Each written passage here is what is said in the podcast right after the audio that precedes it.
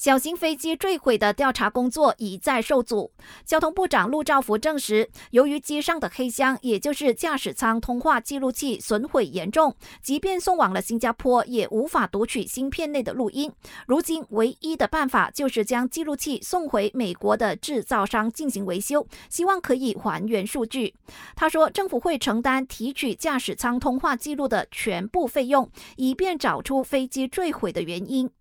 目前坠机地点的飞机残骸已经全部清理干净，警方在昨晚正式解除了现场的封锁。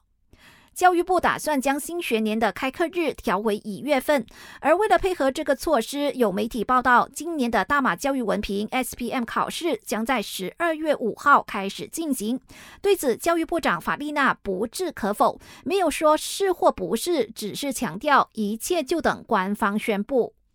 在一片争议声浪中，日本宣布将在明天将福岛核电站一百三十万吨的核废水排入太平洋，这相当于五百座奥运泳池的水量，引起周边国家的担忧和批评。不过，日本首相岸田文雄引述科学数据强调，核废水过滤后所剩不多的氚都会被海水稀释，对人体和海洋生物不会有负面的影响。话说如此，香港政府已经第一时间宣布，明天开始禁止进口来自东京、福岛、千叶等日本十个都县的水产品。